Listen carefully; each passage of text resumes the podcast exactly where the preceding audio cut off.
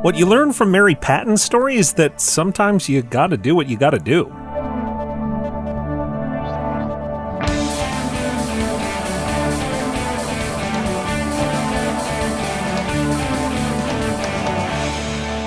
It's time for Cool, Weird, Awesome, where we're on course for a pretty amazing story.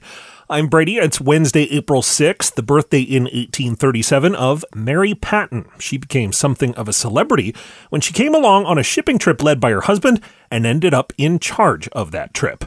She came from a well off family in Boston and married Joshua Patten at age 16. He was a sea captain, and not long after they were married, he had to fill in for a sick colleague on a trip from the East Coast to San Francisco. This was before the Panama Canal, so these trips meant sailing all the way around Cape Horn and South America. Joshua agreed to go as long as he could bring his wife along with him. Mary Patten helped out by learning how to sail and to navigate. That trip was successful. It took place in 1854. Two years later, the Patten set out again for San Francisco, but this trip was anything but smooth sailing. Joshua Patten caught his first mate sleeping on the job and neglecting his duties, which meant the ship was running much slower than it needed to.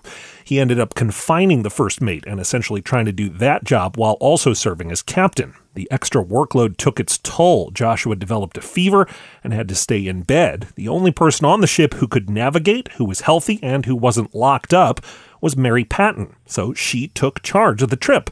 She navigated while also trying to tend to her husband.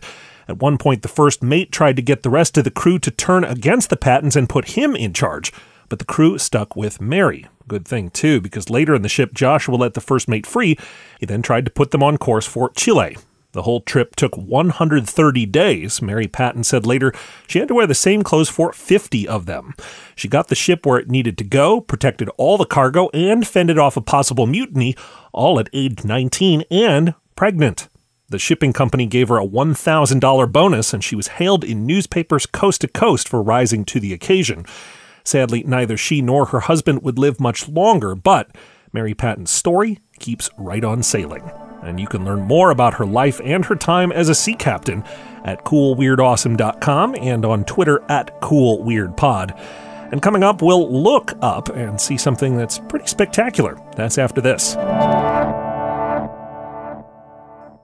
Make Cool Weird Awesome even cooler with your voice. What's your favorite weird world record? The strangest statue you've ever seen? The fun fact that nobody knows but everybody should? Send us a voice message on the Anchor app. Or try a voice tweet. Or call our listener line at 603 717 4653. That's 603 717 4653. Make sure to include your name and where you're from. And you might hear yourself on the show. Welcome back. Here's a term for you lunar libration. That's when the moon kind of sways in its orbit around Earth. Photographer Andrew McCarthy put together a time lapse of the moon's phases that shows that lunar libration in all its glory. By the way, there are some 2 million images that are part of the project. I'm Brady. Don't try to count them all as you watch. Thanks for listening, and come back again tomorrow for more cool, weird, awesome.